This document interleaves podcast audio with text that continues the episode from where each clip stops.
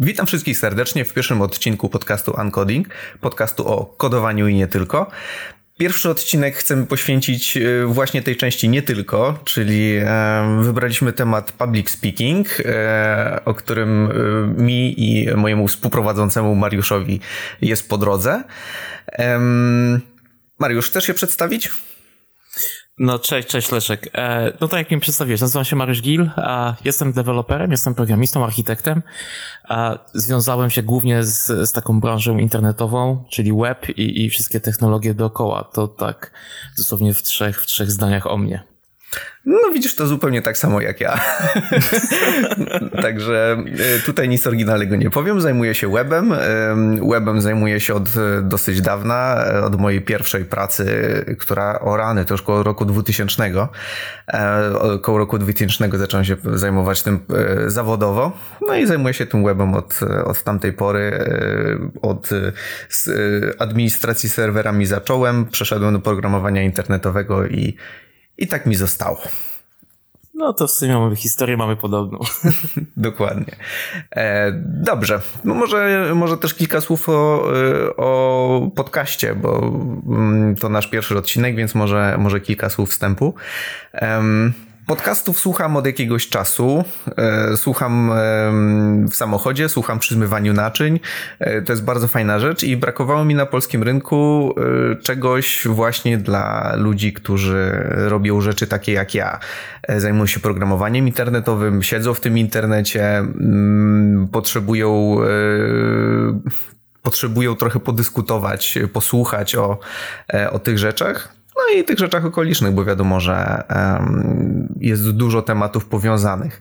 E, dzisiaj właśnie będzie to temat public speaking. Z Mariuszem zajmujemy się od, oho, ho, od dawna też e, dzieleniem się naszą wiedzą. E, organizujemy razem w ogóle razem zapoczątkowaliśmy cykl spotkania o programowaniu w PHP, czyli PHPers. Pod tą nazwą działamy już. No, w przyszłym roku chyba będzie 5 lat, dobrze pamiętam a nie cztery? Jakoś, jakoś tak, ale kawałek, kawałek czasu. Tak, do, kawałek czasu. Już e, w, w dobrych kilku miastach PHP się działają. Oprócz tego, mm, oprócz tego ja, ja się wykładam na różnych konferencjach, a Mariusz jest nawet w komitetach programowych kilku konferencji, więc e, e, no więc mamy mamy co nieco do powiedzenia na ten temat. Wydaje mi się, że nie będzie zupełnie oderwane od rzeczywistości to, to co będziemy mówić. Zobaczymy. Wiesz co, jakoś mam taką, e, moja motywacja odnośnie podcastów jest minimalnie inna, bo ja na przykład w ogóle nie słucham podcastów. Przesłuchałem w życiu może z trzy, może cztery podcasty. Fakt, że to były dosyć, dosyć ciekawe e, gdzieś, gdzieś tam rzeczy z Michałem Szafrańskim i, i kilka rzeczy od Maćka Nieserowicza, ale tak to, to nie mam takiej zajawki, a, że, że, że wiesz, że słucham to jak ty gdzieś tam w samochodach, nie? Ale, ale z drugiej strony właśnie po ostatnich For Devie, po ostatnim For Developers, a, i tym takim a, panelu dyskusyjnym, który właśnie Maciek prowadził gdzieś tam w ścieżce Botegi, padło tyle pytań odnośnie między innymi właśnie public speakingu, więc gdzieś tam pomyślałem, kurczę, dobra, to jest taki temat, który ludzi interesuje, by się gdzieś tam tym podzielić, więc po prostu zróbmy to i tyle i zobaczmy, co z tego, co z tego będzie. Dobra, wspomniałeś o tym, że a dosyć, dosyć dawno występowałeś. Kiedy było twoje pierwsze wystąpienie? W ogóle jak się to zaczęło w twoim przypadku? e, musiałem sobie chwilę przypo- poprzypominać, kiedy, kiedy to dokładnie było.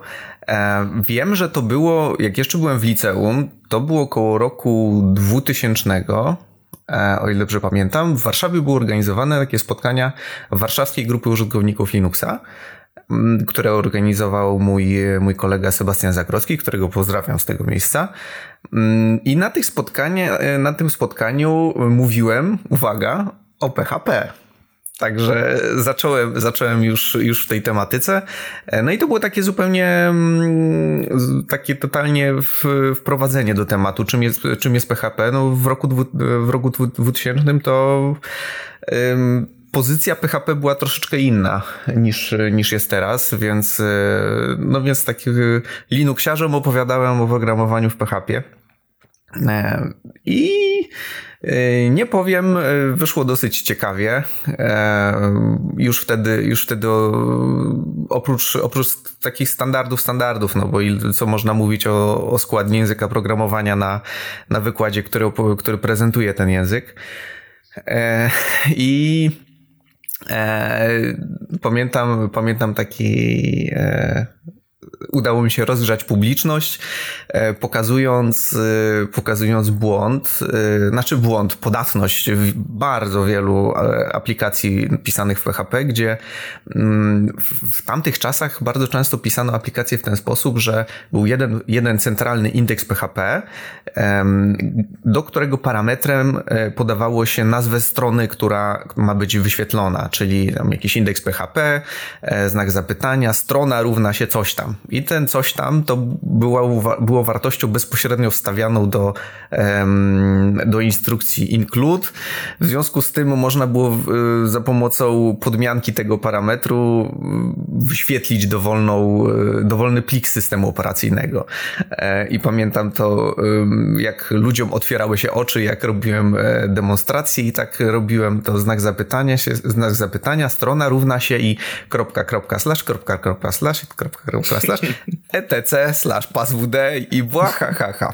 Także e, pamiętam, to było dla mnie bardzo fajne przeżycie. Przygotowywałem się długo. E, żeby, żeby jakoś to wyszło i pamiętam, że i dodatkowo jeszcze slajdy robiłem w, w latechu. Także to było takie pełne linuksiarstwo wtedy. Wiesz co, akurat ja pamiętam dosyć moje, dosyć dokładnie moje pierwsze wystąpienie, bo to było 2010 rok a, I to było for developers, to jest konferencja, z którą kurczę jednak mam jakieś tam dosyć mocne związki. A, wysłałem jakieś e, zgłoszenie na, na CFP. O, o CFP za chwilę powiemy, co to jest i, i, i do czego to służy. Natomiast wysłałem jakieś zgłoszenie, już nie pamiętam dokładnie tematyki, ale to oczywiście było dookoła, dookoła PHP. E, zostałem odrzucony, więc jakby takie, wiesz, pierwsze wrażenie, no kurczę, nie udało się tym razem. Ale tydzień, dosłownie tydzień przed konferencją dostałem zapytanie do organizatorów, czy jednak bym nie przyjechał, bo, bo ktoś tam się niestety wykruszył. Prezentacji jeszcze nie miałem, a, więc stwierdziłem, dobra, no co tydzień czasu spróbujemy dać radę. No i coś, coś tam skleciłem i przyszło mi wystąpić, moje wystąpienie było zaraz po Sebastianie Bergmanie. No, to, to jest nazwisko, które coś tam mówi, nie? W sensie autor PHP Unita, dosyć znana osoba. I mi, totalnemu świeżakowi, przyszło występować po, po, po, po takiej sławie. Pierwszych pięciu minut mojej prezentacji totalnie nie pamiętam. Prawdopodobnie po prostu, jak to się mówi, pieprzyłem jako parzony. Wolę, nigdy nie obejrzałem wideo z tego i, prawdopodobnie nigdy nie obejrzę. Natomiast e, po, po prezentacji stało się dla mnie coś takiego totalnie nieoczekiwanego, że ludzie zaczęli po prostu podchodzić i zadawać pytania. I, i, i dla mnie, wiesz, dewelopera z bardzo małym doświadczeniem, jak na tamte czasy, było to coś niesamowitego, że podchodzili do mnie ludzie, pamiętam z, z O2, czyli dzisiaj wiesz, no z dosyć dużego serwisu i zadawali tam jakieś pytania, chcieli się coś tam dowiedzieć. I to był moment, w którym stwierdziłem, kurczę, ja, ja, ja chcę to robić i, i myślę, że tą prezentację, jak, jakkolwiek ona by tam technicznie, nie wiem, była dobra czy niedobra, nie, nie, nie mi to oceniać, ale to był taki, jak to się takim mówi, ten mój, e, ten moment formujący, to jest moment, w którym postanowiłem, kurczę, dobra, ja spróbuję coś jakby dla tego community zrobić, chociażby w tej, w tej, w tej, w tej formie. No a przy okazji to też był taki no, niezły start do paru innych rzeczy, jak, jak potem się, się okazało. No dobra, słuchaj, to, to, to zacznijmy tak, tak, tak naprawdę, jak już sobie gdzieś tam powiedzieliśmy, jaką mamy historię, to na ostatnim właśnie Fordevie padło bardzo wiele pytań odnośnie tego, jak w ogóle zacząć, a jak się przełamać i, i jak w ogóle z tym tematem, wiesz, w ogóle wystartować. Budzę się dzisiaj rano z myślą, kurczę, chcę wystąpić na konferencję i co muszę zrobić, od czego zacząć? Co byś, co byś polecił? Um, ja bym polecił e, usiąść i poczekać aż przejdzie. Um, tak, bo um, trzeba pamiętać, że ścieżka, ścieżka nie jest, y, nie jest prosta moim zdaniem, żeby faktycznie faktycznie zacząć e, wykładać na, na konferencjach. E, oczywiście nie mam zamiaru tutaj nikogo odstraszać, bo to jest naprawdę fajna sprawa, jeśli ktoś ma predyspozycję do tego, bo no to też trzeba przyznać, tu trzeba powiedzieć jasno, że nie wszystkim to idzie i po prostu niektórzy tak mają. Natomiast to szybko, szybko się okazuje, czy, czy faktycznie ktoś jest w stanie coś takiego robić, czy nie. Natomiast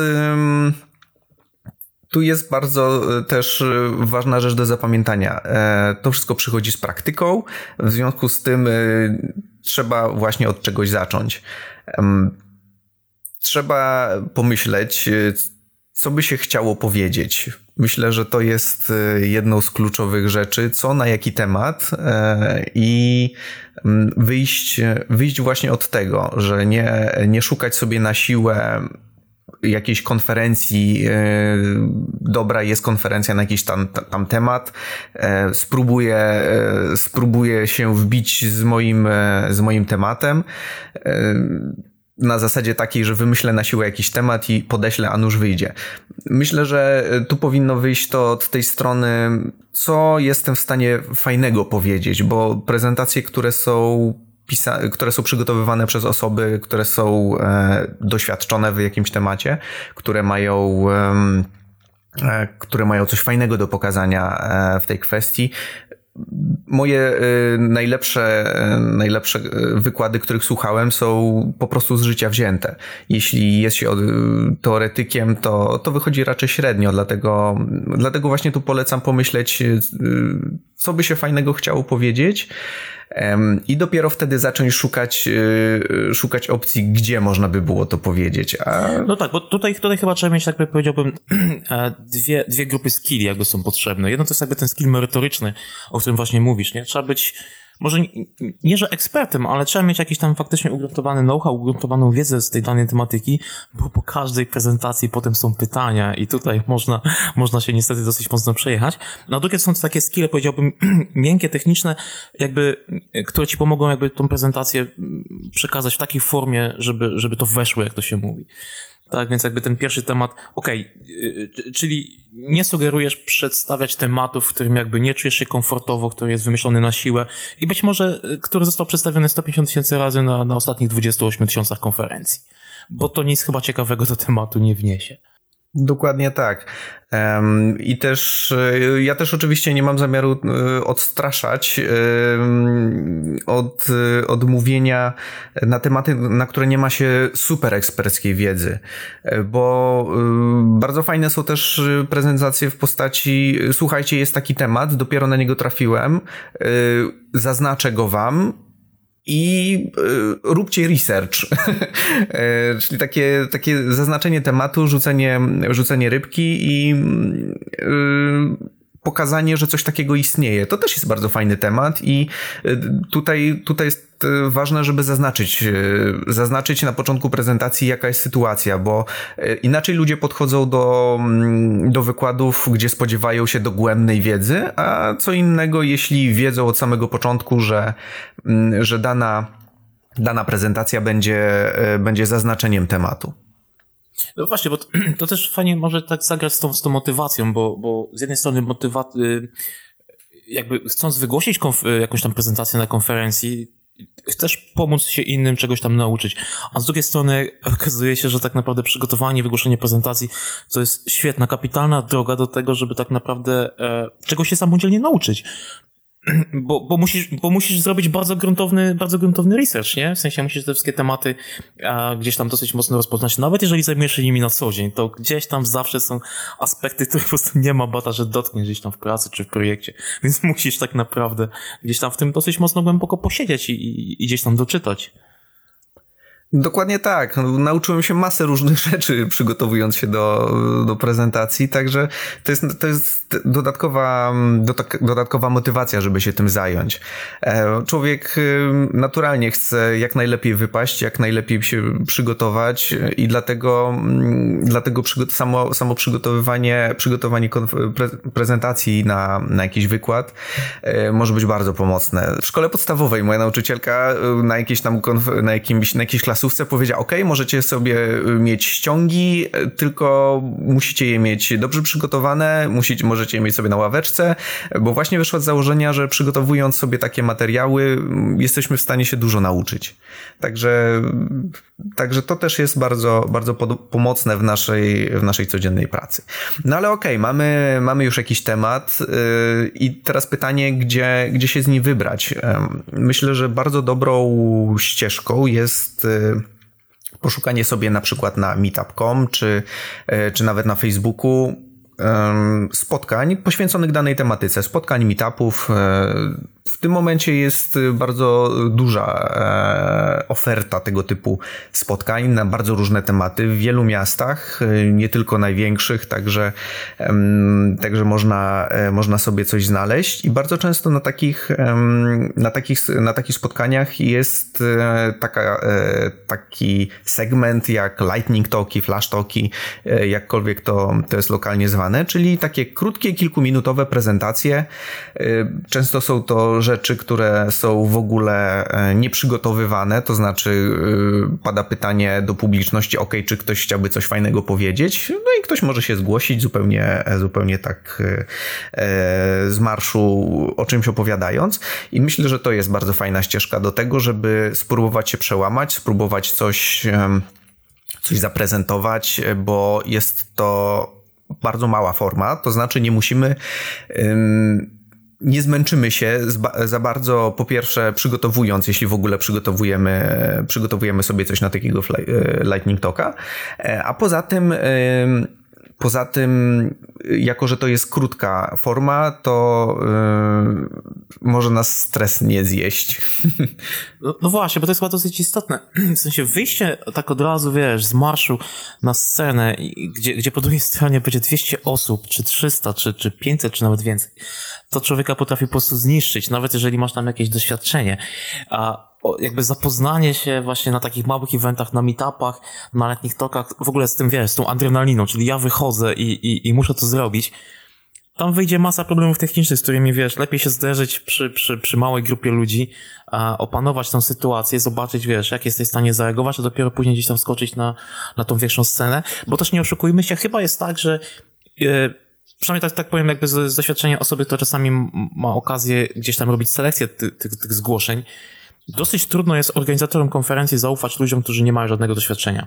W sensie, czasami się oczywiście to zdarza, to jakby nie chcę jakoś tam ogólniać, ale jeżeli masz jakieś doświadczenie, takie wiesz, poparte właśnie jakimiś tam wystąpieniami na, na meetupach, czy, czy na jakichś takich eventach, nawet firmowych, to jest to jakiś tam bardzo fajny plus do tego, żeby gdzieś tam potem w tej, w tej, w tej selekcji toków już na konferencji gdzieś tam, e, powiedzmy, gdzieś tam, no mieć szansę wyskoczyć. Bez tego też, no nie oszukujmy się, będzie, będzie gdzieś tam trudno. Dobra, czyli co, wybraliśmy sobie, wybraliśmy sobie jakiegoś tam meetupa. Ja pamiętam tak naprawdę, jak organizowaliśmy, wiesz, te, te, te, te pierwsze PHPersy w Warszawie, jaki problem mieliśmy ze znalezieniem ludzi. Nie wiem, czy pamiętasz. Oj, e... oj, pamiętam. I te problemy bardzo długo się przewijały, dlatego przez pierwszych um, dobrych kilka spotkań to była opcja, e, wykładam się ja, wykładam się ty i i cudem znajdujemy kogoś trzeciego. E, później udało się doprowadzić do sytuacji albo ja, albo ty e, e, i plus dwie osoby. No i od dłuższego czasu jest ta luksusowa sytuacja, że możemy siedzieć w loży szyderzów i tylko oceniać innych. Tak, pamiętam też, że, że y, chyba na którymś Zendkonie tam y, przywiozłeś od Zenda, nie pamiętam ile, z 12 tych zielonych słoni? Tak, tak, miałem które, cały karton które tych dzisiaj, słoni. Które dzisiaj są takim rarytasem gdzieś tam na tym naszym PHP-owym rynku. I dawaliśmy tego, jednego z tych słoni chyba za najlep najlepszego speakera, tak? W sensie w głosowaniu. Po każdym meetupie było krótkie głosowanie oklaskami i robiliśmy taką selekcję na ucho, kto dostał najwięcej oklasków. I ta, ta osoba dostawała słonia. No, dzisiaj na szczęście tego problemu, tak jak mówisz, nie ma, nie? W sensie zawsze jest, e, puszcza się info i po chwili mamy tak naprawdę e, zestaw, zestaw chętnych, którzy, którzy chcą gdzieś e, przyjechać. Jeżeli brakuje, dzwoni się do Gdańska. Leszek Prabucki zawsze jest. Dokładnie. Pozdrawiamy Leszka przy okazji. Leszek jest w stanie zawsze przyjechać na dowolny meetup w dowolnym mieście i, i, i coś tam ciekawego zawsze powiedzieć. To też jest w ogóle siła community, by the way. Tak, to jest właśnie bardzo fajne, że jako, że już udało nam się całą sieć spotkań zbudować, to zawsze jest możliwość e, pogadania najpierw we własnym gronie, czy ktoś nie ma coś ciekawego do powiedzenia i może przyjechać. No właśnie, gadanie we własnym gronie. Mam prezentację, mam temat, przygotowałem sobie jakąś prezentację, muszę ją przećwiczyć. O, o, w sumie, może nie wiem, czy nie przeskoczyliśmy właśnie istotnego tematu. Przygotowanie prezentacji.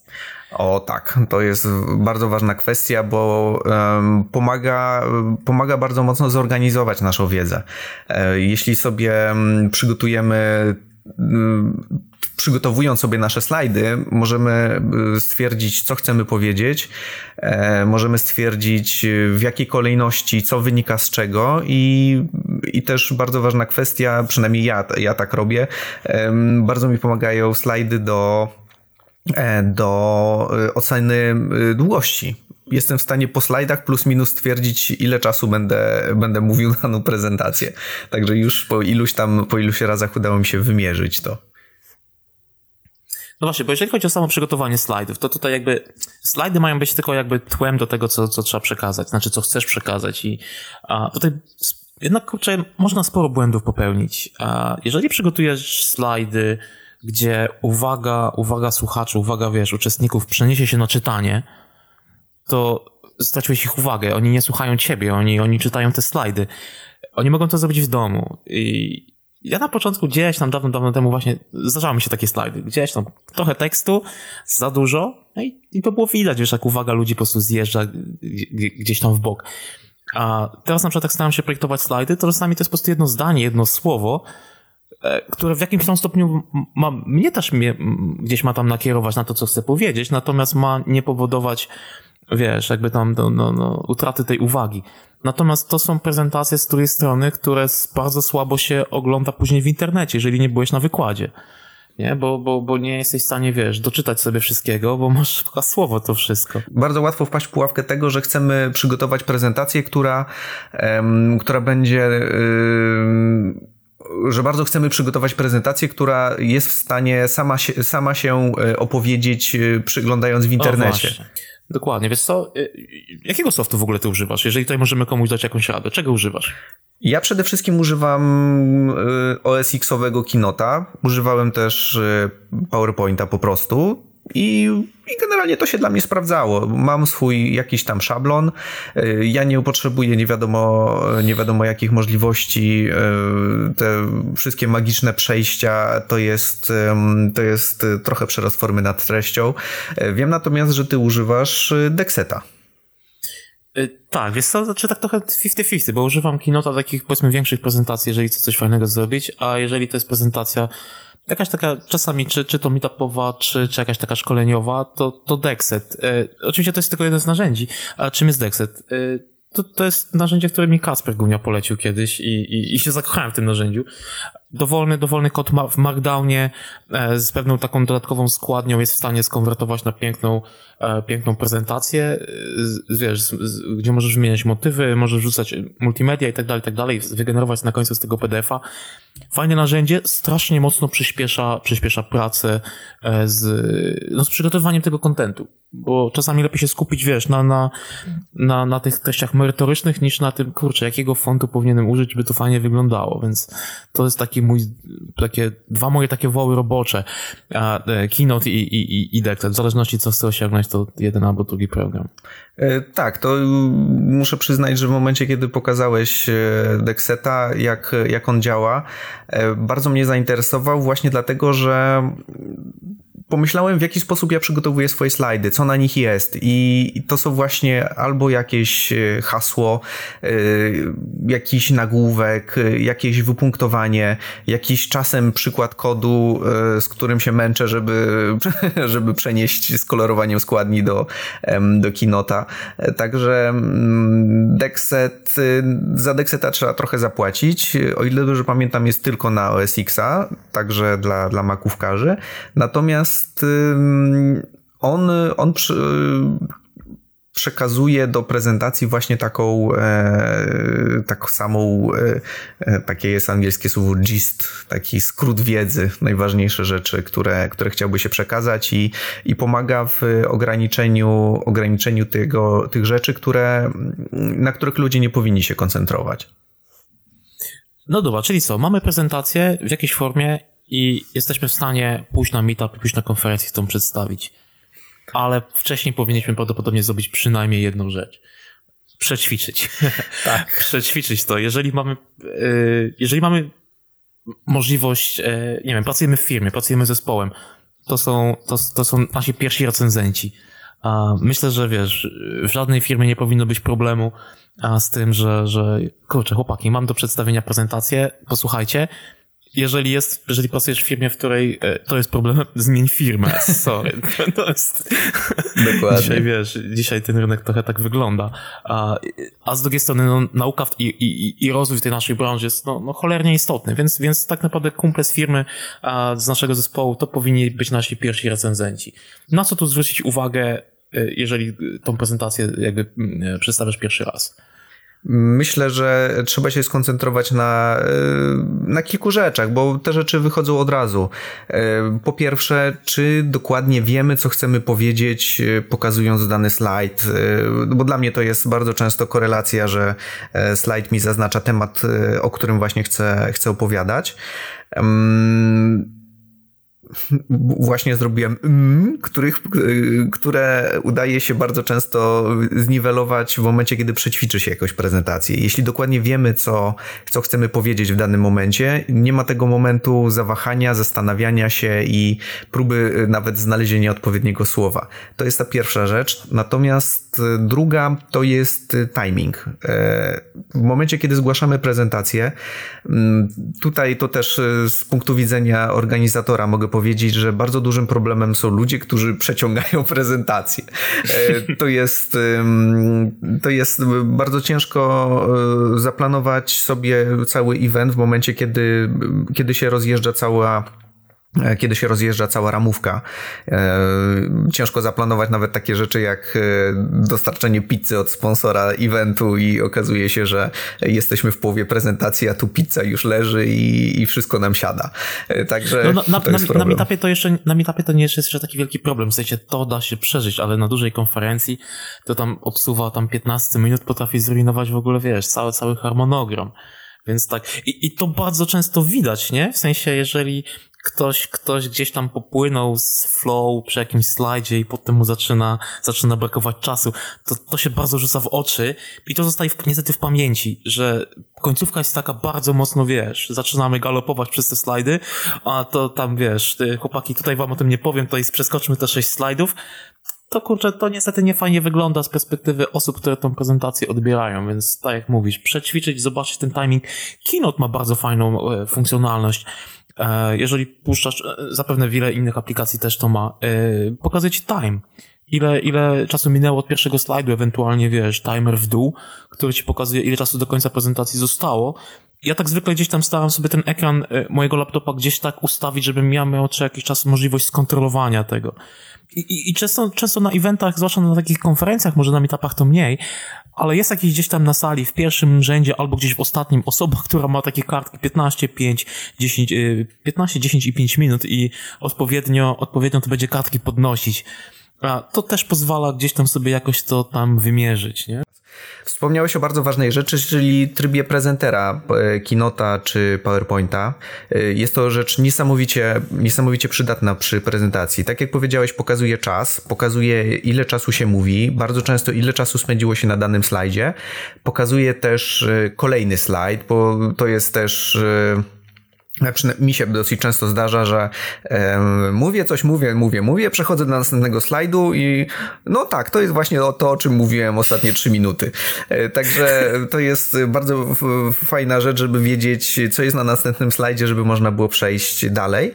E, I dodatkowo jeszcze w tym okienku prezentera widoczne jest, widoczne są notatki, które sobie przygotowaliśmy w momencie tworzenia prezentacji i tu też polecam robić te notatki, czyli jeśli mamy na, na slajdzie jakiś nagłówek, hasło, to sobie można wypisać kilka rzeczy, o których by się chciało na, to, na ten temat e, powiedzieć. E, I ja sobie często też a propos tego timingu zaznaczam yy, w którym miejscu czasu powinienem być, mówiąc, e, mówiąc na dany temat. Czyli na przykład jestem w połowie prezentacji, zaznaczam sobie, że jeśli to była pół godzina prezentacja, w tym momencie powinno być plus minus 15 minut prezentacji i wtedy wiem, czy, e, czy, muszę, mm, czy muszę trochę e, minimalnie przyspieszyć już w tym momencie, czy może mam jeszcze trochę czasu, że mogę sobie trochę, mm, trochę szczegółów jeszcze pododawać. Także ten tryb prezentacji bardzo mi się przydaje, bardzo go lubię i e, polecam, polecam się wszystkim z nim zaznajomić. A to wiesz co, tylko mam takie inne doświadczenie, bo o ile e, te prezentacji to jest must have, to o tyle notatki totalnie mnie nie przekonały. W sensie próbowałem tego kilka razy, może masz jakiś lepszy patent na to, bo u mnie zawsze to się kończyło w ten sposób, że a, zaczynałem patrzeć za, za bardzo w ten laptop, przyglądać się tym, wiesz, tej małej czcionce i to było ekstremalnie po prostu widoczne, że ja, wiesz, e, odpłynąłem e, z prezentacji i skupiłem się bardzo mocno na laptopie. Przestałem tego używać, w sensie e, starałem się nie notować, nie, nie stawiać tych notatek na slajdach. Gdzieś tam starałem się to wszystko sobie zapamiętać. Jeżeli tam to masz okazję powiedzieć tą prezentację raz, drugi, trzeci, to wcześniej czy później, wiesz, to wszystko wejdzie w pamięć. Ale kiedyś muszę podejrzeć, wiesz, jak ty to robisz, może gdzieś tam jakiś patent mi się uda. Nie, ja po prostu sobie kilka, kilka hasełek y, zaznaczam, y, co, co chciałbym powiedzieć, jakieś takie bardzo ogólne hasła. Y, tak jak mówisz, w momencie, kiedy ona jest przećwiczona, ta prezentacja, czy mm, w ogóle, jeśli ona wcześniej, jeśli ją wcześniej mia, miałeś szansę gdzieś prezentować, to to zazwyczaj jest niepotrzebne. Natomiast w momencie tworzenia zaznaczam sobie właśnie, co co chciałbym powiedzieć, no bo często zda zdarza się, a no chciałem jeszcze o czymś powiedzieć na dany temat, ale już kompletnie zapomniałem. Staram się nie patrzeć na te, na te notatki, natomiast one tam są jeśli bym się zawiesił, to, to zawsze mogę się poratować. No, wspomniałeś tutaj o tym takim e, o, o, właśnie o czymś takim, nie? O tym takim zawieszaniu głosu, gdzieś tam szukaniu. To jest już taki problem, że tak powiem, jak już wykonujesz tę prezentację, a może chociaż, może wykonujesz to złe słowo, jak już przedstawiasz tę prezentację, wcześniej się może wydarzyć to na złych rzeczy. E, przychodzisz na scenę, stawiasz swojego laptopa, o kurczę, ja mam VG, e, wiesz, złączę VGA, a rzutnik jest HDMI. Nie dostałem tego do negazatorów, tej informacji i jest problem. Myślę, że tutaj jest taki, taka, taka, taki hint. E, jeżeli planujesz gdzieś tam e, występować częściej na scenie i, i czujesz, że to jest to, co chcesz robić, powinieneś jakby mieć własny taki zestaw, e, powiedziałbym, tak, taką torbę speakera, czyli wszystkie możliwe przejściówki do twojego laptopa. A co jeszcze? Pilot? Coś jeszcze? Mm, raz mi, się, raz mi się przydało, że miałem ze sobą przedłużacz, bo, bo się okazało, że nigdzie w pobliżu nie było gniazdka zasilania, a, a akurat potrzebowałem podłączyć gdzieś laptopa. E, to jest ta rzecz. Natomiast no jest, jest trochę gratów, które można ze sobą mieć. E, jeśli twój laptop y, nie ma gniazda ethernetowego, a teraz y, to rzadkość, może się czasem przydać. No to jest już w tym momencie e, mało przydatne, bo, no bo jednak w, w większości przypadków przypadków jest gdzieś Wi-Fi dostępne, natomiast e, zdarzało mi się wykładać gdzieś e, w jakiejś dziwnej sali na Uniwersytecie Warszawskim, gdzie, gdzie okazało się, że dużo lepiej e, wszystko działa, jeśli masz podłączenie po kabelku. Także mam, mam zawsze ze sobą do Maca to przejście Thunderbolt do Ethernetu. Pilot, przejściówki, także mam przejściówki do DVI i do, do VGI. Mm, zasilanie zawsze ze sobą mieć, e, mimo że laptopy teraz nieźle trzymają, to jednak, no to jednak lepiej mieć to, to zasilanie stałe. Wiesz co, tak patrzę, patrzę kątem oka w, w, w, taką moją torebkę. Zresztą to jest kurczę, to jest patent znowu, e, o którym kiedyś tam rozmawialiśmy i który mi zdradziłeś. A w Ikei są to takie bardzo fajne, nie wiem, to kosmetyczki są? Tak, tak, to jest kosmetyczka. A, mam taką małą torebkę, gdzie z jednej strony są kable a, i, i, i pilot, i baterie zapasowe do pilota. To jest bardzo ważna rzecz. Zapasowe baterie do pilota. A, z drugiej strony są przejściówki. Ja mam chyba trzy albo cztery. Dwie dla, dla dwie markowe e, dedykowane do Maca, bo z tymi niemarkowymi czasami są problemy. Nie każdy rzutnik chce -hmm. działać z niemarkową przejściówką na Macu. I to czasami może zrujnować e, najlepszą prezentację. I co jeszcze? Pendrive, jakiś pendrive, żeby czasami sobie coś tam gdzieś zrzucić, coś tam przenieść. I to jest taki, to jest coś, co zawsze leży przygotowane gdzieś tam mnie w szufladzie, jak jadę gdzieś, e, czy, czy na, na jakąś konferencję, czy też na jakieś szkolenie, bo, bo ostatnio od dłuższego czasu zajmuję się też szkoleniami przez większość mojego czasu. Mam taką torbę, po prostu ją wrzucam, już nawet nie zaglądam do środka, wiem, że to jest, e, wiem, że co tam jest w środku. E, Cole Evans, e, ten taki dosyć znany, a, jak na niego wołają w Stanach, ojciec community PHP-owego. Dokładnie. On miał taki bardzo fajnego blog posta u siebie na blogu, gdzie on pokazywał tak naprawdę, co on ma w swojej, w swojej torbie speakera, no bo on też ma tam trochę tego doświadczenia e, takiego, takiego scenicznego. To jest myślę, że warto gdzieś tam o tym też, e, też sobie, e, też sobie poczytać. No właśnie, ale właśnie, mówiłeś o, o prezenterze. Jeszcze, jeszcze, tylko, jeszcze, jeszcze tylko słowo, słowo odnośnie, odnośnie tego rzutnika, wiesz co, bo jutro będzie dosyć zabawna sytuacja, bo przepraszam, w czwartek, dzisiaj, dzisiaj nagrywamy, dzisiaj jest wtorek, jadę w czwartek do chłopaków z, e, z Kodete do Krakowa na, na ich event, na Kodete.com, gdzie okazało się, że jest bardzo nietypowy rzutnik o tak nietypowej rozdzielczości, do którego dostęp jest tylko przez, yy, przez sieć. Jeżeli chcesz sobie z tego rzutnika skorzystać, to musisz mieć jakiś program zainstalowany to jest coś akurat z czym, wiesz, ja się spotykam na przykład pierwszy raz i jeżeli bym tam pojechał jakby nie mając ten informacji od, y, od organizatora, e, tutaj pozdrowienia, to, to byłby problem. To byłby problem. I czasami nawet warto się zapytać organizatorów, w jakiej rozdzielczości będzie rzutnik, jakie będą proporcje, jakie będzie połączenie, podłączenie do rzutnika, bo to jest coś, co, co potrafi, wiesz, no, no, no zrujnować jakby twoje przygotowanie. A z drugiej strony można tego uniknąć po prostu jednym, jednym mailem. Dokładnie, także dobre przygotowanie, dobry research wcześniej e, jest, jest ważny, bo pomaga uniknąć różnych e, nieprzewidzianych sytuacji, które po prostu wybijają strasznie z rytmu. Człowiek i tak jest zazwyczaj zestresowany, niezależnie od doświadczenia, to jednak, to jednak przed tą prezentacją zawsze trochę jest nerwów. I każda dodatkowa rzecz, jeśli coś idzie nie, nie tak, jeśli nie, właśnie nie, nie udaje się spiąć laptopa z laptopa z projektorem, e, to te wszystkie rzeczy wybijają strasznie z rytmu jeszcze podbijają to napięcie.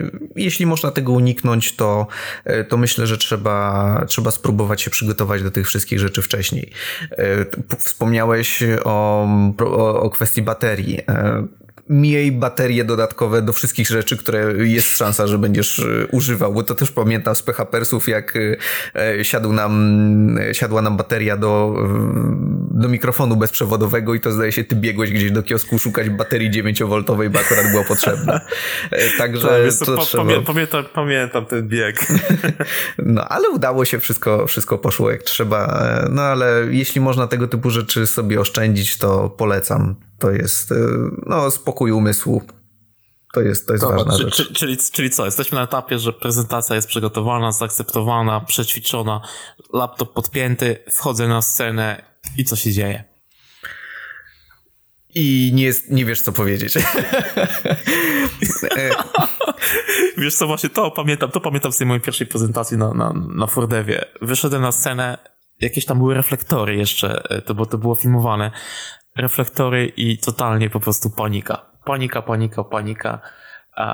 I zrobiłem prawdopodobnie wtedy najgorszą rzecz, którą można było zrobić. Złapałem kontakt wzrokowy z jakąś osobą na sali i co chwila do niej wracałem wzrokiem. I to jest coś, na co warto zwrócić uwagę. Bo jeżeli takie coś będziesz, będziesz e, jakby wykonywał na scenie, czyli będziesz, wiesz, jakby mówił do jednej osoby, cała reszta sali poczuje się niedowartościowana, że oni są pominięci. I ktoś mi kiedyś zdradził taki patent, a, który czasem warto stosować. Jeżeli masz, masz taki problem, nie, że łapiesz właśnie kontakt wzrokowy z jakąś osobą, to patrz wzrokiem cały czas ponad ostatni rząd. A wtedy, wtedy jakby nie będziesz widział tych, tych twarzy, nie będziesz widział tych oczu i jednocześnie jakby ten przekaz będzie taki, wiesz, dosyć szeroki, jakby zaadresowany do każdego. Wiesz, oczywiście można tam, wiesz, jakby e, mieszać te wszystkie, te wszystkie podejścia, ale to jest coś, co, co bardzo fajnie mi działało przez długi, długi czas.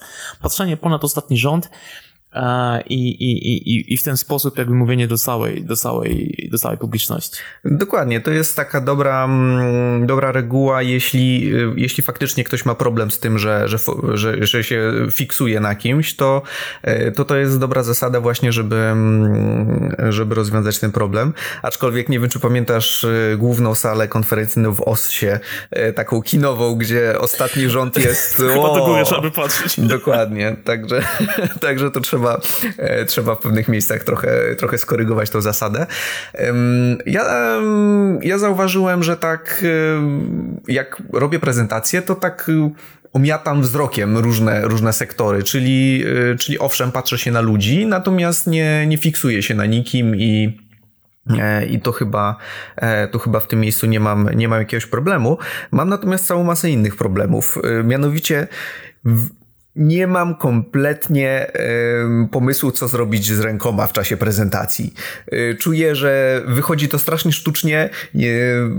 No w ogóle nawet nie staram się podchodzić do tego, żeby oglądać swoje nagrania swoich prezentacji, bo wiem, że, że po prostu byłbym totalnie zażenowany tym, jak to wszystko wychodzi i wychodzę z założenia, że dobra, przekazałem pewną wiedzę i to jest najważniejsze. No powiem ci, ostatnio, ostatnio miałem okazję być e, na konfu w Montrealu w Kanadzie e, z prezentacją i poszedłem na, na jednego toka e, znajomego, Tisa Ferryna, pewnie miałeś okazję go gdzieś tam poznać, bo czasami w Polsce się pojawia. Tak, tak. I on poprosił organizatorów, zapytał się, czy może rozstawić swoje dodatkowe kamerki, żeby sfilmować tylko i wyłącznie siebie na swoje indywidualne potrzeby po to, żeby zobaczyć, jakie błędy popełnia no to to jest tak już level, wiesz, no dosyć wysoki, że jesteś w stanie gdzieś tam swoje prezentacje gdzieś tam oglądać i wychwytywać jakby e, te niedoróbki, bo, bo znajomi często powiedzą, że wszystko było ok, a czasami tam wiesz, no, no różnie, różnie to bywa. Czy to machanie rękami, czy to e, zbyt intensywne chodzenie po scenie, to, to jest moja przypadłość e, z kolei. Czy też gdzieś machanie mikrofonem, który wiesz, ma taką, jeżeli y, trzymasz mikrofon dosyć rzadko, to on będzie ci prawdopodobnie od tej twarzy odjeżdżał i, i wiesz jaki jest efekt. Gdzieś tam ten głos zaczyna, zaczyna niknąć. Um, co jeszcze? Jakie są jeszcze problemy, z którymi, z którymi się można zderzyć na scenie? No już mówiliśmy o klasycznym problemie y, e, i natomiast y, też ostatnio przeczytałem takie bardzo ważne dla mnie zdanie, bo ja wiem, że ciągle robię y, e, y, niezależnie od tego, jakbym się przygotowywał. Natomiast właśnie przeczytałem, że e, nawet jeśli tak robisz, jeśli robisz e, przerwy, musisz się zastanawiać, e, nie przejmuj się tym, ponieważ najważniejsza jest merytoryka, którą przekazujesz. I myślę o tym właśnie, że właśnie tak jest, że liczy się to, że przekazuję wiedzę, natomiast ludzie wybaczą mi pewne, pewne niedoróbki w tej kwestii.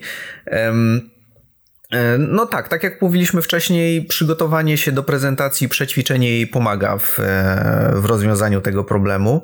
Mm, staram się, walczę z tym, e, żeby, żeby to właśnie jakoś wyeliminować ten problem. No to jak powiedziałem przed chwilą, e, raczej nie oglądam nagrań swoich prezentacji, bo, bo jestem lekko zażenowany tym. E, natomiast e, część, przynajmniej, przynajmniej po kawałkach, staram się przesłuchać i wiem, że mam kilka problemów oprócz tego. Y, y. Mm, bardzo często mm, odpalam na chwilę prezentację i tak, no dobra, tak, jak zwykle mlaskałem. Mam taki odruch mlaskania i też walczę z tym i tu też też wiem, że może pomóc w tym po prostu popijanie wody. E, oczywiście nie można przesadzać, bo się człowiek wypełni straszliwie, natomiast, e, natomiast fajnie jest też pamiętać, żeby zwilżyć sobie to gardło. Pomaga to w kilku kwestiach, właśnie oprócz tego, że e, oprócz tego mlaskania, to mówiąc przez 45 minut czy godzinę po prostu zaczyna człowieka drapać gardło. E, I zwilżenie tego, wodą, tego gardła wodą pomaga po prostu.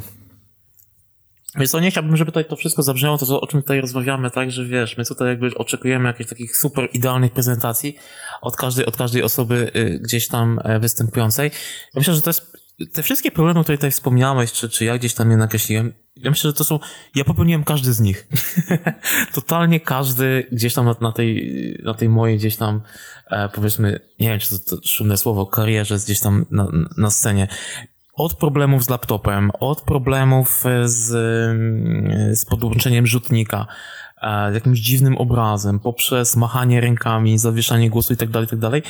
Wszystko gdzieś tam to, to miałem okazję niestety popełnić i myślę, że to są tak naprawdę, jeżeli ktoś miałby się uczyć na, na naszych błędach, tak, to są rzeczy, których warto, warto gdzieś tam unikać. A Pamiętam, że kiedyś na przykład mi się zdarzyło odwrócić do, do tyłem do publiczności i przeczytać jakieś tam jeden czy dwa slajdy. To jest coś, co nigdy nie, nie wolno tego robić. Nigdy się nie wolno odwracać do, do publiczności a, i, i czytać jakichś długich, a, e, długich, długich slajdów. To są, to są ludzie inteligentni, przynajmniej umieją czytać, tak? Powinni, powinni. Dziwnie zabrzmiało, nie, nie, nie o to mi chodziło. Ale to, to nie jest coś, co, co, co, co, co warto gdzieś tam promować. Zawsze się, nie wiem, czy pamiętasz, czy, czy się z tym spotkałeś, jest taka odnośnie, odnośnie właśnie jakby przedstawienia prezentacji i wykonywania pewnego takiego dosyć nietypowego aspektu, czyli live codingu. Ach. Wiesz, jaka jest pierwsza, wiesz, jaka jest pierwsza reguła live codingu na scenie? Oczywiście, Nie rób nigdy live codingu. Ale powiem ci, że ostatnio w Londynie widziałem jakby gościa, który przyszedł i na czuja z głowy zrobił live coding i powiedziałbym, że jest druga reguła a jeżeli już robisz ten live coding, najpierw napisz testy.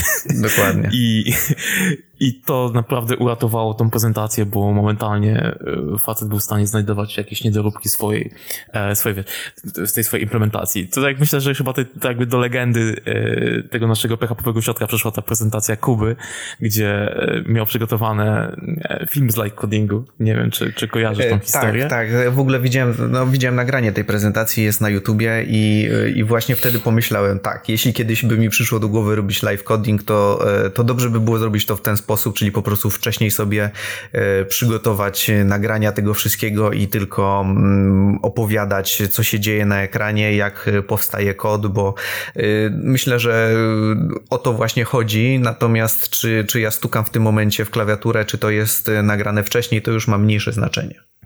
Tak, ta, ta, ta prezentacja Kubi tam jeszcze taki e, humorystyczny akcent, ale to już jak ktoś będzie chciał, to nie sobie obejrzy, obejrzy tą prezentację.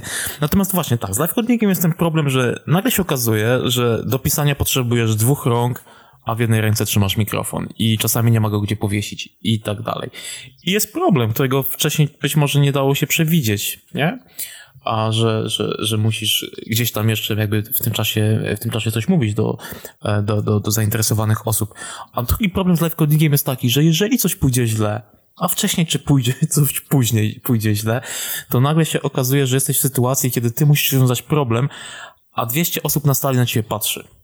I jest, wiadomo co jest, jest masakra. A to musi być wszystko bardzo dobrze sprawdzone. Ja miałem kiedyś takiego pięknego fakapa. Miałem przygotowaną, miałem przygotowany jakiś tam setup jakieś maszyny wirtualne, coś tam, jakieś, jakąś dziwną adresację trzeba tam było ustawić pomiędzy tymi e, jakimiś tam komponentami, żeby to się wszystko e, widziało. Przetestowałem to trzy razy.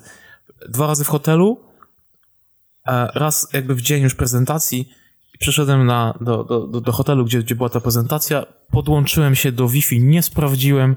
Okazało się, że, że adresy IP mi się pozmieniały i był duży, duży problem i musiałem to rozwiązywać, jakby wiesz, w czasie, w czasie prezentacji i niestety poległem. E, pokazałem to troszeczkę później w jakiejś minimalnie zmienionej wersji. Natomiast tak, to są takie tego typu problemy, których czasami nie da rady przewidzieć, nie?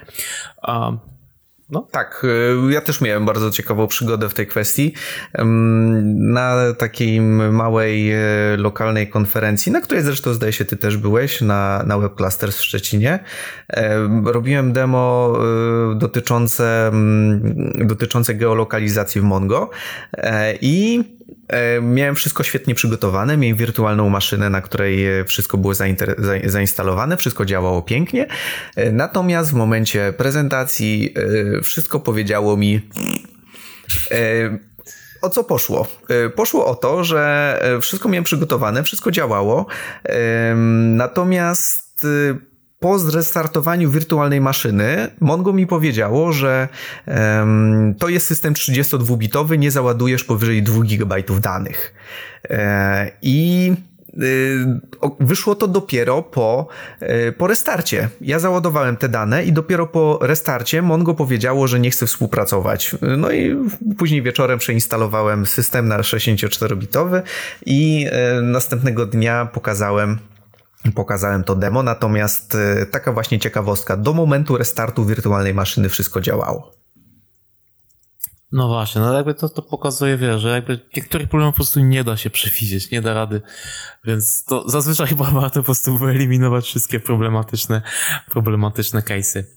A ale chyba, że już się będziesz, wiesz, jakby na tyle opanowany, że jesteś w stanie rozwalić każdy, każdy tego typu problem. Podziwiam pod, e, wtedy dobre samopoczucie, bo ja chyba nigdy nie, nie podejdę do tego z takim luzem, bo wiem po prostu ile rzeczy mogą pójść, nie, może pójść nie tak. Także, e, także staram się raczej mieć wszystko, mm, wszystko jakoś tam wcześniej, e, wcześniej przygotowane, wcześniej, mm, wcześniej zapisane, no i jakoś, jakoś staram się mieć jakiś rytm tej prezentacji e, zapisany, bo e, mając slajdy e, można w miarę, w miarę mieć zapisany tok, tok rozumowania, jaki mamy i ile czasu co zajmie, bo tu właśnie jest problem, że są ludzie, którzy, których daje, daje którzy, których poniesie flow i wtedy płyną i z czasem i z tematem. No, ostatnio miałem okazję to widzieć. zostaje niesmak po takiej prezentacji. Po prostu zostaje niesmak jakby. Nie, nie, o, to, nie o to prawdopodobnie w tej prezentacji chodziło. Dobra, więc ja bym zwrócił tu jeszcze uwagę na jeden aspekt.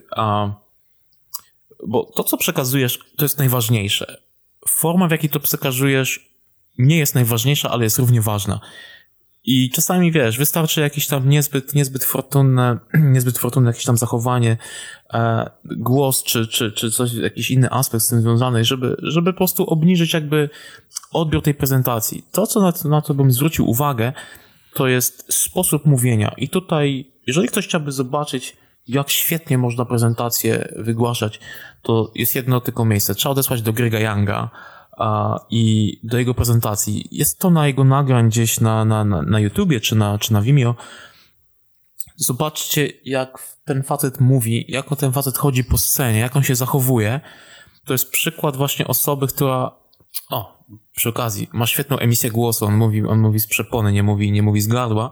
I to widać, i to widać, wiesz, jakby w jego nawet jakbyś mu zabrał prawdopodobnie mikrofon, to ten facet byłby w stanie powiedzieć do 100 osób, do, być może do 150, bez jakiegoś większego, większego problemu, nawet w dużej sali. Po prostu ma to, ma to świetnie wyćwiczone i to jest coś, na co kurczę warto zwrócić uwagę. To jest trudne, to jest trudne i to przychodzi z jakimś tam oczywiście czasem, natomiast myślę, że, że, że Grega można spokojnie, spokojnie obejrzeć, jeżeli chodzi o, o właśnie o, o formę mówienia. To jest, to jest facet, którego gdzieś tam warto naśladować.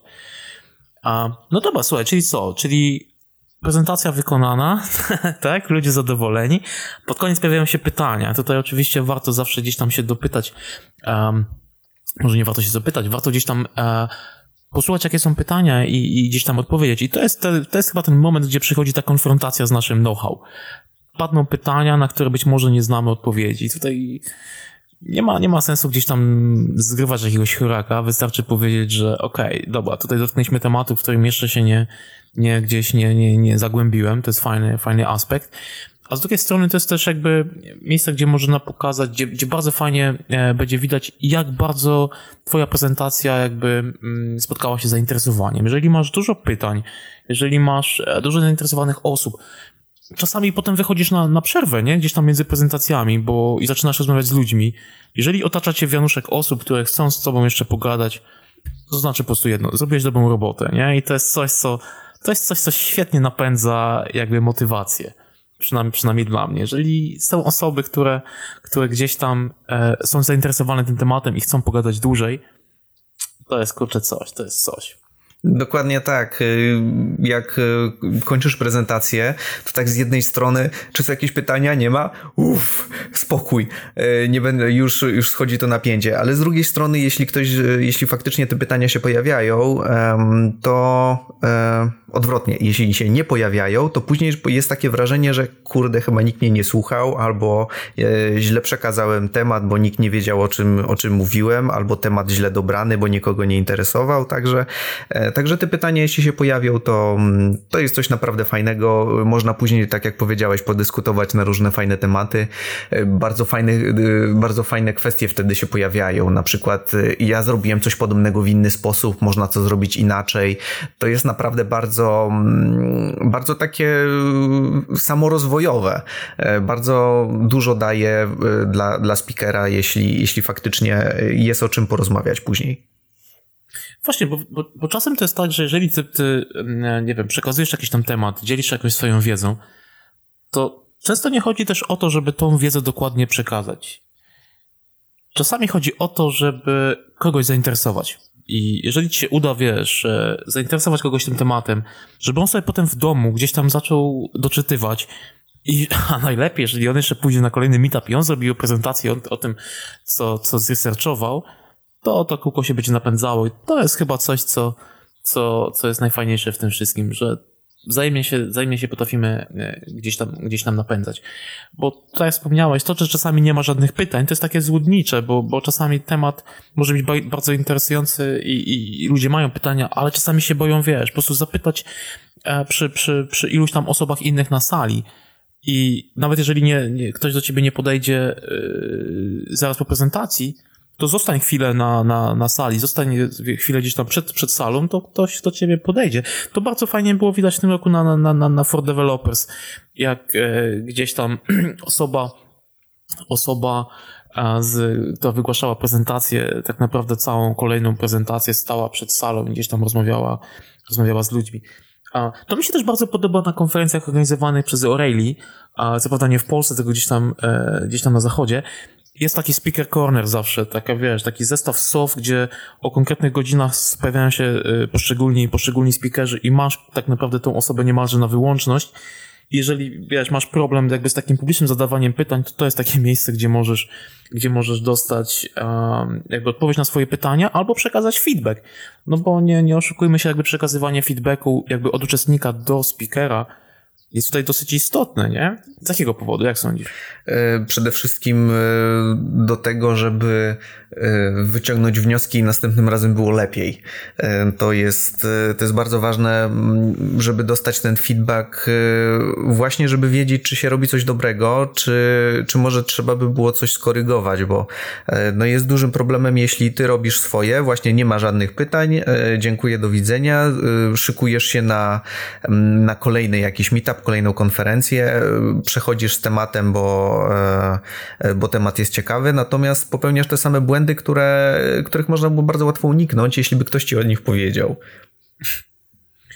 E, dobra, co tutaj można powiedzieć? Wiele, wiele, wiele konferencji, wiele meetupów używa takich serwisów jak Join the In, gdzie można, gdzie można sobie jakby zbierać ten, te, te, te punkty sławy, tak?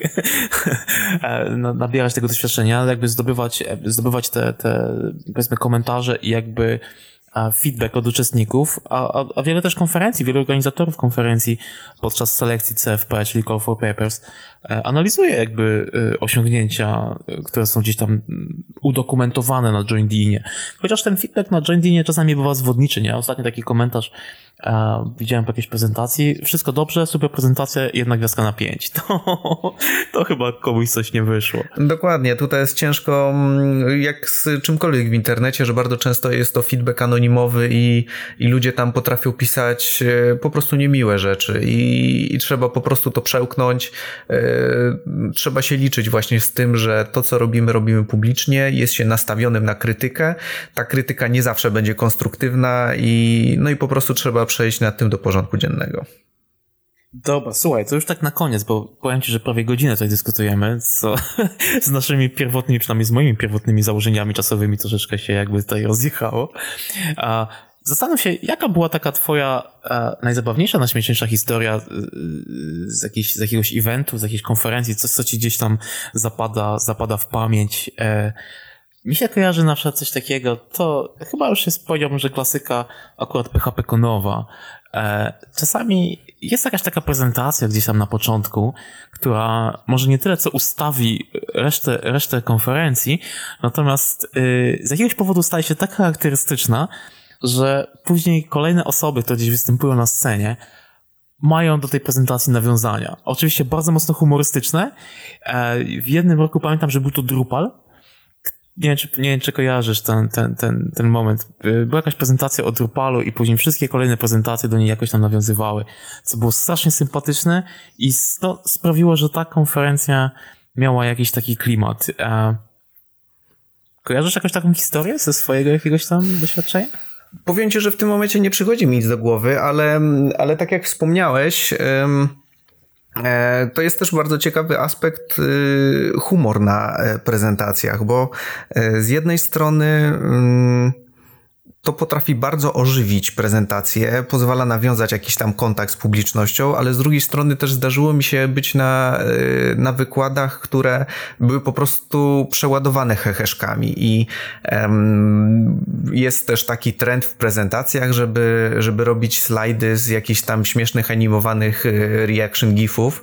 E, no i właśnie tu też jest ta kwestia, że trzeba dobrze znaleźć balans, żeby y, jakiś, znaleźć jakiś, jakiś jakiś, jakiś balans, żeby, e, żeby udało się trochę, e, trochę mm, jakiejś tej więzi nawiązać z publicznością, natomiast żeby to nie było, e, żeby prezentacja nie była skoncentrowana na tym, a, a jednak na przekazywaniu wiedzy. Ale tak jak mówisz, jest bardzo często na konferencjach właśnie tak, że, że jakaś na samym początku padnie jakieś hasło i, i później wszyscy, wszyscy powtarzają, powtarzają w swoich prezentacjach. No my w naszym naszym świecie PHP-owym mamy, mamy na tyle łatwo, że wystarczy powiedzieć Laravel i się wszyscy śmieją. No właśnie. Wiesz co, ale czasami, czasami jest też tak, że jakkolwiek tutaj dużo jakichś wskazówek, może to chyba bardziej wskazówki niż reguły e, gdzieś wskazaliśmy, to można czasami złamać to wszystko i zrobić świetną prezentację. Pamiętam, byłem kiedyś na evencie organizowanym przez Go Yellow w tym mieście i przyszedł, niestety nie pamiętam nazwiska tego, tego, tego, tego gościa, e, to był administrator, który, który opowiadał o C-Groups. To było kilka lat temu, ja pamiętam dokładnie jego prezentację. Facet wyszedł, podłączył laptopa, a nie miał żadnej prezentacji, żadnego slajdu. Otworzył dokumentację i zrobił tak niesamowitą prezentację techniczną o C-Groups w Linuxie, gdzie większość osób na sali to byli albo menedżerowie, albo programiści, że wszyscy siedzieli z otwartymi szczękami i gościa słuchali. I to jest to, to trzeba być tak naprawdę też ekspertem, trzeba być zafascynowanym tym, co się chce powiedzieć, a te wszystkie aspekty takie techniczne, one mogą mieć oczywiście grają jakąś rolę, ale czasami mogą mieć znacznie mniejsze znaczenie, jeżeli wiesz, co mówisz. A, słuchaj, ostatnie, ostatni temat. Jakieś rady dla, jeżeli chcesz zacząć, co musisz zrobić? Trzy, trzy rzeczy, które musisz zrobić. E, pierwsza rzecz temat, druga rzecz e, research i trzecia zgłoszenie się gdzieś, bo reszta, reszta przyjdzie, przyjdzie sama przy okazji. E, co do tematu jeszcze chciałbym powiedzieć, że jeśli twoja prezentacja ma się koncentrować na tym, żeby przejść po spisie treści z dokumentacji, to to jest zły kierunek. E, postaraj się znaleźć coś, co, co ciebie bawi, czym się pasjonujesz i czy, co, co faktycznie chciałbyś przekazać innym, e, co nie jest e, takie super oczywiste do znalezienia. No dobra, słuchajcie, i tak na koniec mam jeszcze dla Was może drobną niespodziankę. Tutaj poprosiliśmy dwie dosyć znane osoby, z naszego, z naszego community deweloperskiego w Polsce, a Sławka Sobótka i Łukasza Szydło, żeby, żeby podzielili się z jakimiś swoimi przemyśleniami w takim temacie. To zobaczmy, co chłopaki mają do, do, do powiedzenia. Moja pierwsza prelekcja odbyła się na konferencji JDD w 2010 roku.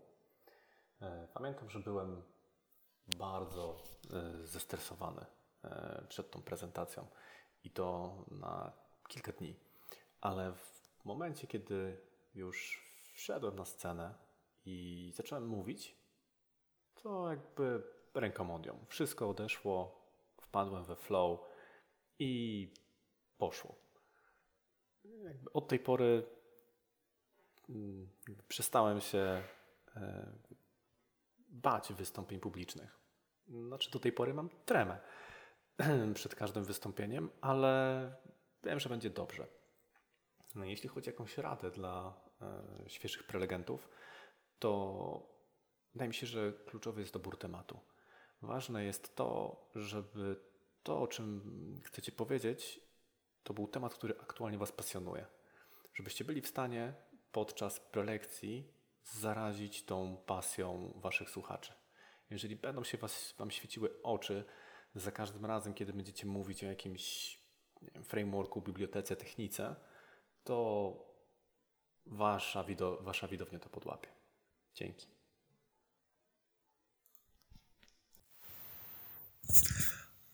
Rady dla przyszłych prelegentów. E, to, co według mnie jest najważniejsze, to część ludzi w ogóle blokuje się przed tym, żeby występować y, z powodu na przykład tremy, co, coś ich powstrzymuje. Skąd się bierze taka trema? No bardzo często bierze się z Część ludzi mówi z tego, że no ja mam niskie poczucie własnej wartości, ja nie zasługuję na to, żeby występować. Y, no nie, często to jest troszeczkę odwrotnie. Ktoś, kto ma zaniżone poczucie własnej wartości, nawet nie wyjdzie z domu. To jest ciężkie schorzenie.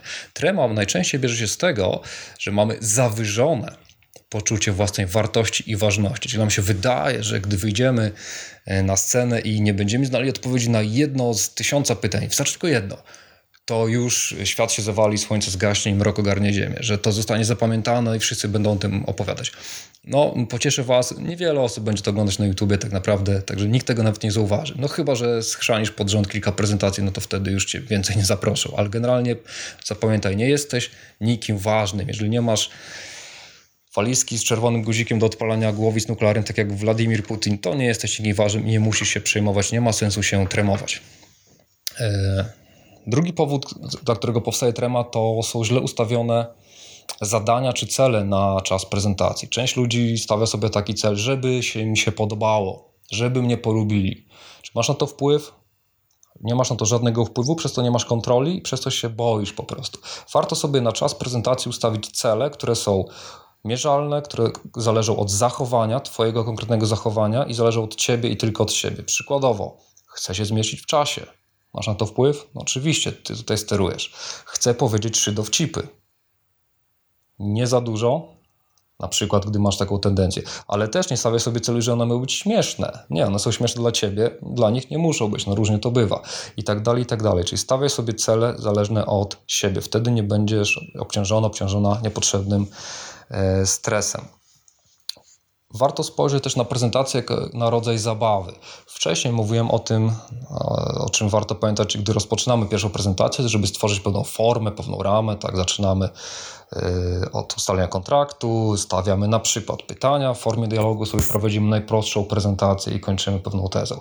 Ale gdy się rozwijasz, możesz szukać sobie zupełnie innych struktur prezentacji, bawić się nimi tak jak klockami. Możecie sobie przeczytać na przykład książkę e, Nila Forda, Presentation Patterns, gdzie macie opisanych kilkanaście takich typowych wzorców, jak skonstruować y, szkielet prezentacji i nagle okazuje się, że to jest bardzo ciekawa zabawa, tak jak budowanie scenariusza filmu na przykład. Można, można tutaj odnaleźć tak naprawdę hobby kolejne.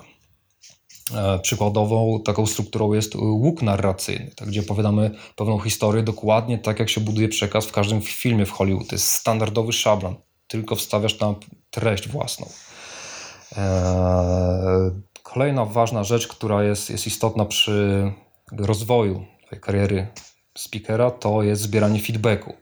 Pamiętaj o tym, żeby zebrać feedback po pierwsze samemu, czyli zawsze, zawsze obejrzeć sobie na YouTubie to, jak wyglądasz, oglądaj zawsze kilka przebiegów. Pierwszy ogólny, żeby sobie przypomnieć sobie flow, później na przykład tylko obraz bez dźwięku, żeby skupić się na mowie ciała, dlatego że Twoja uważność, Twój umysł nie jest w stanie naraz kontrolować aż tylu aspektów, więc na początku tylko ciało i nagle się okaże, że być może Twoje ciało robi bardzo dziwne ruchy, których nie masz w ogóle świadomości, po prostu to wygląda słabo. Później na przykład tylko dźwięk, tak? Schowaj sobie obraz i wsłuchaj się w to, jak wybrzmiewa twój, twój głos, wsłuchaj się w to, jak reaguje publiczność. Na przykład powiedziałeś dowcip, a oni się nie śmieją. No właśnie, warto to zauważyć. Więc feedback, który samemu sobie, sobie udzielasz, ale też zbieraj feedback od uczestników. Tylko uwaga, tutaj dobry kolega będzie dawał ci tak zwane głaski, będzie cię głaskał. Nie? Poproś tego naprawdę dobrego kolesia, który powie krytycznie, co, co było niefajne. Trzeba też pamiętać o ankietach, jak do nich podejść. Powolę sam Wam podam przykład. Kiedyś na jednej konferencji dostałem, no, na, na prezentacji było ponad 1000 osób, dostałem około 50 opisowych yy, feedbacków, z czego około połowa była bardzo nieprzychylna. Ludziom się nie podobało coś, o czym w ogóle nie miałem świadomości, że tak się zachowywałem, no było nieświadome. No, było to dosyć miażdżące, pół na pół, słabo, dobrze. Natomiast okazało się na koniec, że prezentacja miała numer jeden na, na całej konferencji. Czyli okazuje się, że jeżeli komuś coś się bardzo nie podobało, no to miał silną wewnętrzną potrzebę, żeby to opisać. Natomiast jeżeli się podobało, no to już nie. E, więc musimy pamiętać, że żyjemy w takim kraju, gdzie jest taka kultura tak zwanego negatywnego feedbacku. Jak się nie podobało, to to opiszemy. Jak się podobało, to nikt nic nie mówi. Więc też, żebyście się nie zrażali niepotrzebnie, zawsze trzeba patrzeć sobie na, na całkowity wynik, a te, te punkty, yy, jakby ten negatywny feedback warto sobie wziąć do siebie, bo jest cenny. I teraz też część ludzi mówi, że krytyka jest dobra tylko wtedy, gdy jest konstruktywna, czyli ktoś ci opisze, co robisz niedobrze, jak możesz to robić lepiej. Zgadza się. Natomiast ja bym tego osobiście nie oczekiwał od uczestników. Żeby dobrze zrozumieć, jak skonstruować prezentację, gdzie były błędy, trzeba się na tym mocno znać, więc nie możesz oczekiwać od typowego odbiorcy konferencji technicznej, że rozpisze ci e, całe Twoje zachowanie w punktach i, i, i opisze, co można zrobić lepiej.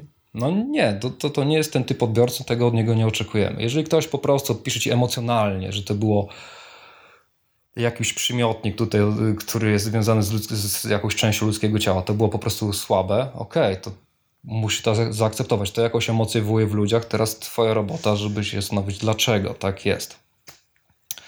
E, ostatnia rzecz, o której chciałem powiedzieć przy generalnym e, rozwoju prelegenta, nie ściemniaj. Czyli chodzi o to, że jeżeli stawiasz jakieś tezy, to bardzo ważne, żeby powiedzieć, w jakim kontekście dane rozwiązanie, czy framework, czy coś takiego ci zadziałało. To jest bardzo ważne. Część ludzi jest na to po prostu wyczulona. Jeżeli nie dajesz kontekstu, to już cała prezentacja jest niewiarygodna. E, ale to jest ten e, lepszy typ odbiorcy. Dużo gorzej jest, gdy po prostu ludzie biorą to bezkrytycznie, czyli opowiadasz coś, co zadziałało tylko w małym kontekście, ludzie patrzą sobie tutaj w ogólności, a, czyli zawsze trzeba tak robić, zaczynają to robić i mają problem na 2, 3 czy nawet kilka lat, więc trzeba sobie uświadomić, że ciąży na tobie tak naprawdę duża odpowiedzialność za to, co mówisz. Ludzie biorą to bardzo, bardzo na serio i mają tendencję do uogólniania, czyli stosują to zawsze zamiast w konkretnym kontekście. Na to bym stawiał. Bądźcie rzetelni, czyli mówcie, kiedy coś działa, w jakim konkretnym kontekście. Po prostu po to, żeby być rzetelnym, uczciwym intelektualnie względem odbiorców. Jeżeli to będziemy wszyscy robić, to będzie super. Dzięki. Dobra, słuchajcie, to był pierwszy odcinek Uncoding. A wspólnie z Leszkiem dziękujemy Wam za o, ponad, ponad godzinę y, wspólnie spędzonego czasu. Mamy nadzieję, że gdzieś tam, gdzieś tam ten temat y, spowodował tyle, że na następnych PHPersach będziemy mieli przynajmniej jedno zgłoszenie więcej. I organizatorzy kolejnych konferencji też nie będą narzekać na, na brak waszego e, zainteresowania. E, dzięki za, za poświęcony czas, no i do usłyszenia wkrótce. Dzięki wszystkim, do usłyszenia.